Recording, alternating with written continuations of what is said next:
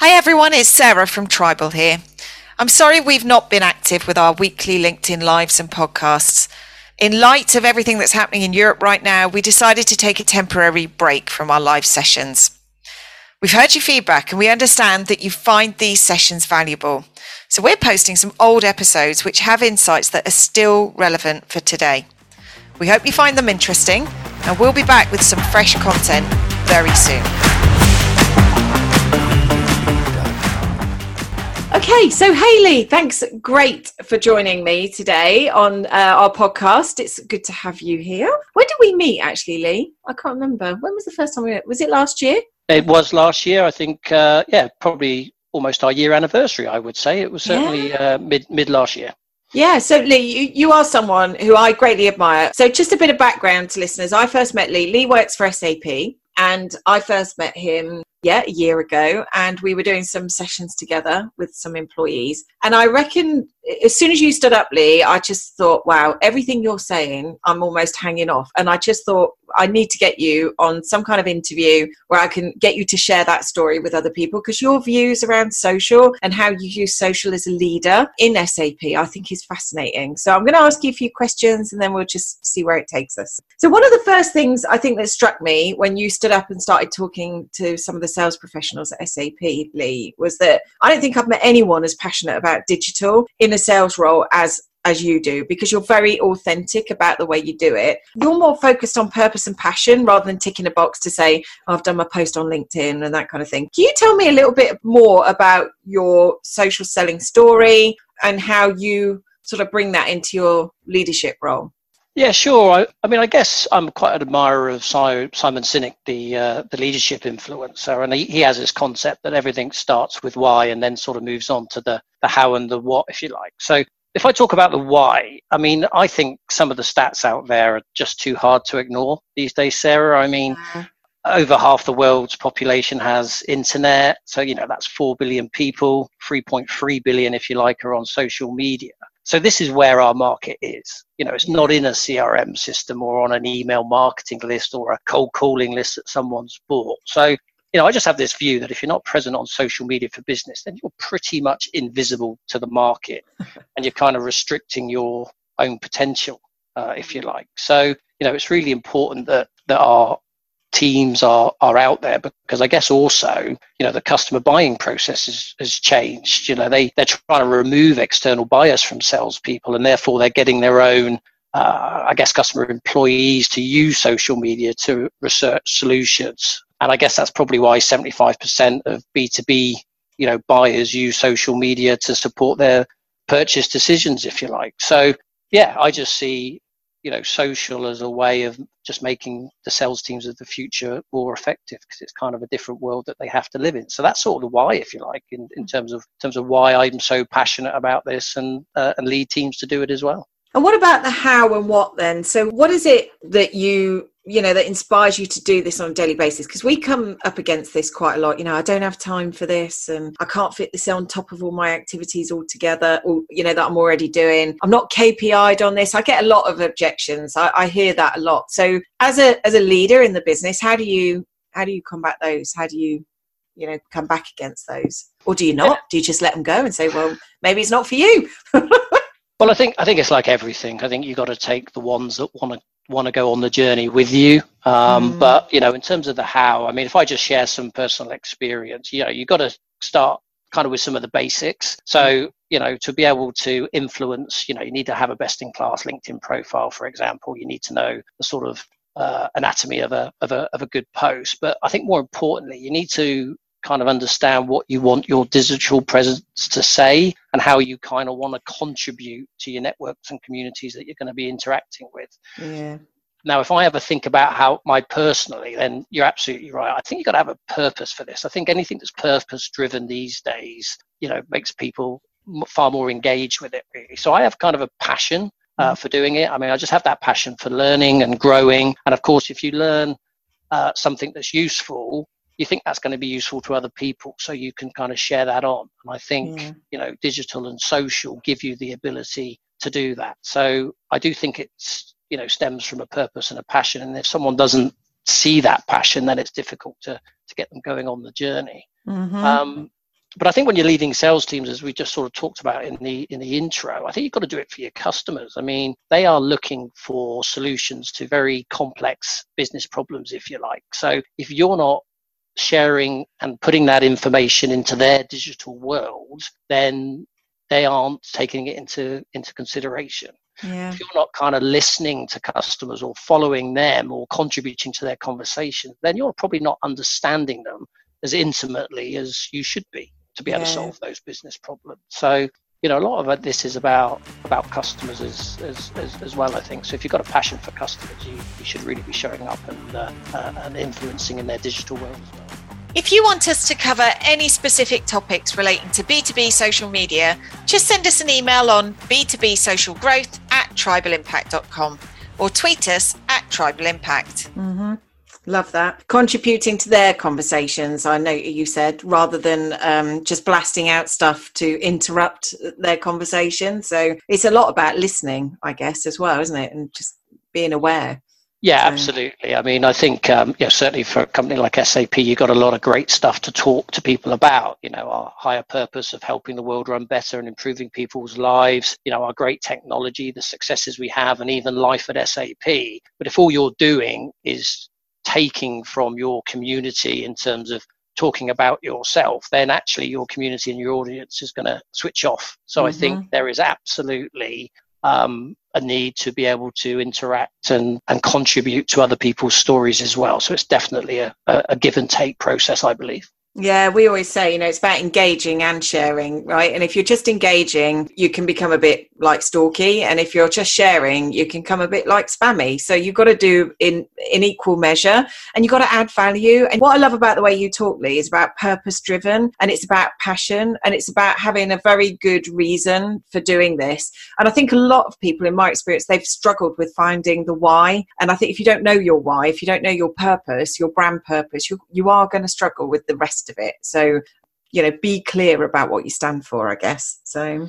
Yeah, I totally agree with that. I mean, I just view it as my digital presence is a very powerful extension of myself. So, yeah. you know, you want to make sure that your beliefs, your value, and your point of view is reflected in your digital presence uh, effectively, because yeah. that's how people are going to judge you, whether you're a trusted advisor, a credible advisor, whether they're someone you can trust you know your digital footprint if you like is going to contribute to them building that picture up about you. Absolutely. So what do you do with those that you know is is this kind of a, a big stick thing? It's like you're going to do it? Or do you just let people come along when they're ready? Do you guide them along? Do you let people do you force them into this? Do you make it mandatory? What's your your advice around that? No, so I think you've got to get them bought into it. So, mm. you know, I try to embed modern selling habits into the teams that I run. And that starts with what we just talked about in the opening, you know, the why. Digital influence yeah. is the norm. Let's get with the program. You know, how is, you know, making sure you've got the right setup in terms of profile, anatomy of post as well, and you've got that kind of passion. But I think, you know, people often ask me, how do we get started? And um, we touched on this uh, a little bit, but you can't go from zero to social selling hero instantly because it's a journey. And for a lot of people, it can be quite daunting, I guess. So, in fact, I presented to uh, our new intake of interns the other day, and someone asked this question in the audience. And I just said, look, the first thing you need to do is social listening. Okay, so I help the team get set up following their customers, their partners, and any other influencers that might help them be successful in their business. And you know, we do that on LinkedIn, we do that in Sales Navigator, on Twitter, and even Instagram and YouTube. Customers mm. are yeah, really, really surprising how many customers have got an Instagram page that they share information on wow. um, as well. So listen, that is you know the first part of anything i think is listen and understand and I think that really helps build confidence because then I begin to encourage them to interact and, and learn from their audience as well. So I might not even get them to post anything from day one. You know, um, you've connected with your audience because you're listening to them. So just spend some time kind of liking, commenting, resharing, and interacting, you know, maybe even pretty gently with with that and try and become part of that community because as we've talked about social is a two-way street you can't yeah. really expect others to interact with you if you don't interact with them and i certainly know with my i guess digital presence that you know there's i don't want to say there's a, a community within the community that kind of connect and with similar um, thought processes and we like similar things and we interact with each other's posts so you know yeah. that's a really good place place to be Uh, and then I guess when you feel comfortable interacting and you know commenting and putting yourself out there, then yeah, of course, it is time to start posting. But what I try and encourage my team is just not to, you know, go into those generic posting machines and just oh. post information because that's just not good. I mean, the key to me in social is personalization. Yeah. Your network want to hear your point of view on something. They don't want you just to share an article that they can find themselves. They want to hear what you think about it and sort of spark a conversation. So, you know, I definitely teach them how to kind of personalize the messages and how to tag people in to get opinion and all of all of that sort of thing really. So yeah. um, yeah, perfect. And I think absolutely that's the right behavior because too often you see too many posts just out there spamming and and you know you said something earlier about you know people can switch off and they totally can switch off on digital. They can either disconnect from you or they can unfollow you on platforms like LinkedIn and Twitter. You know, if you, if they're seeing too much much of you in their feed, they're they're going to get annoyed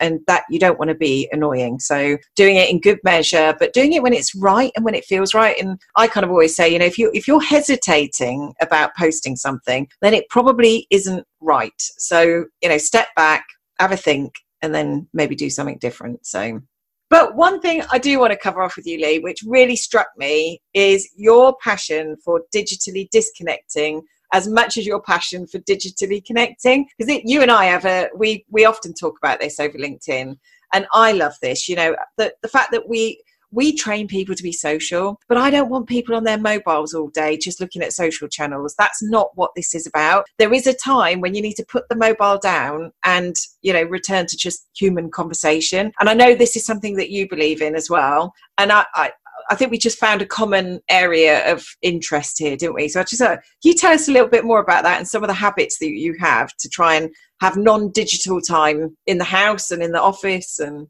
that kind of thing. It'd be great if you could share.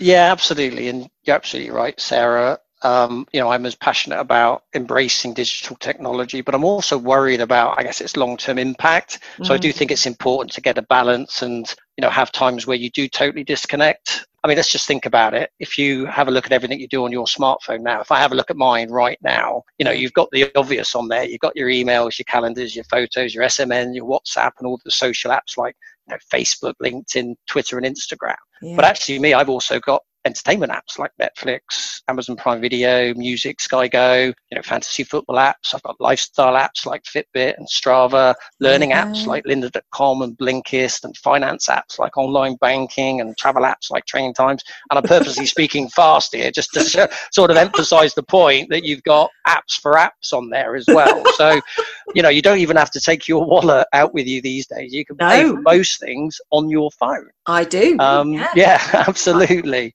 Yeah. Um, so it's constant, it's always there. And if you're not careful, you can always be on it. So I guess in my house, we have what we call digital detox sessions, where quite simply the phones go on a central charger for a set times. Sometimes it might be a couple of hours, sometimes it might be as long as 24 hours, but no one is allowed to go there and touch them. Brilliant. but, but believe me, it's far more difficult even for me than uh, than you might think. You know, when you want to check a football score or or something like that. Um, mm. But you know, there is a definite traditionalist in me as well. Uh, you know, I enjoy family time, developing you know relationships, and therefore face-to-face time is important. You know, family meals. Uh, I don't know whether I'm the only one, but no phones at the table. Yeah, we don't. That sort of thing, um, which I think I think is important as well because I don't know. I think I've had a smartphone, Sarah, for maybe ten years, and yeah. I can feel the impact on it. So imagine our kids, how long? You know, they've had it for fifty years. What the impact's going to be? So I also think as a leader, you know, you've got to be responsible for the well-being of your team as well, and digital well-being should absolutely be mindful of that. So I'm going to contradict myself slightly here, but I got mindful apps on my phone that at least you know you can play to be able to perform mindfulness, and I think that's better than not doing it at all. But I think you do need to have time where you just focus on the present and uh, and leave the dig- digital world behind you. Yeah, I, to- I, totally agree. And I think sometimes, you know, we've had to put a conscious effort into learning how to use social media and, and optimizing it. But I think you need to put just as much effort into knowing when not to use it and when is when it's not appropriate. I mean, people walk down the streets, myself included, trying to find somewhere, looking at the phone, you know, and then you bump into people. And I, I don't know, there's a time and a place. And I think now we need to just, I feel the same. My three girls, you know, they're stuck on iPads doing like some educational stuff, but I don't want them to be permanently in an app. They need to look at nature and be outdoors and you know trying to i think you've got to consciously think about that. And i i love all this stuff. And you've got me onto this actually lee. It's it's you that's got me really interested in learning more about digital i don't know what you call it digital detox digital mindfulness well-being. Um, but i think you're you're right that companies have as much responsibility to be you know the well-being of their employees and helping them along. So well brilliantly thank you so much for joining me today on this. I've really, I love listening to you talk. Everything you say, I just think, oh, you articulate it so well, and and I hope that other people will get as much value out of this that, that I do. Every time I talk to you, I learn something new. So thank you so much for for taking part in this. I really appreciate it. No, it's an absolute pleasure, and I still think I'm a, a student of digital or social selling, if you like, and I like to learn you know every day as well so um, yeah let's keep mm. talking and keep sharing ideas i think it's really productive so yeah. thanks for inviting me on no worries Thanks for listening to this episode. If you found it insightful, it would be awesome if you could leave us a rating on the Apple podcast or if you could share the podcast with one of your friends or colleagues. Just a quick note soon after recording, Lee left SAP and joined Microsoft. If you want to see what he's been doing, check him out on LinkedIn.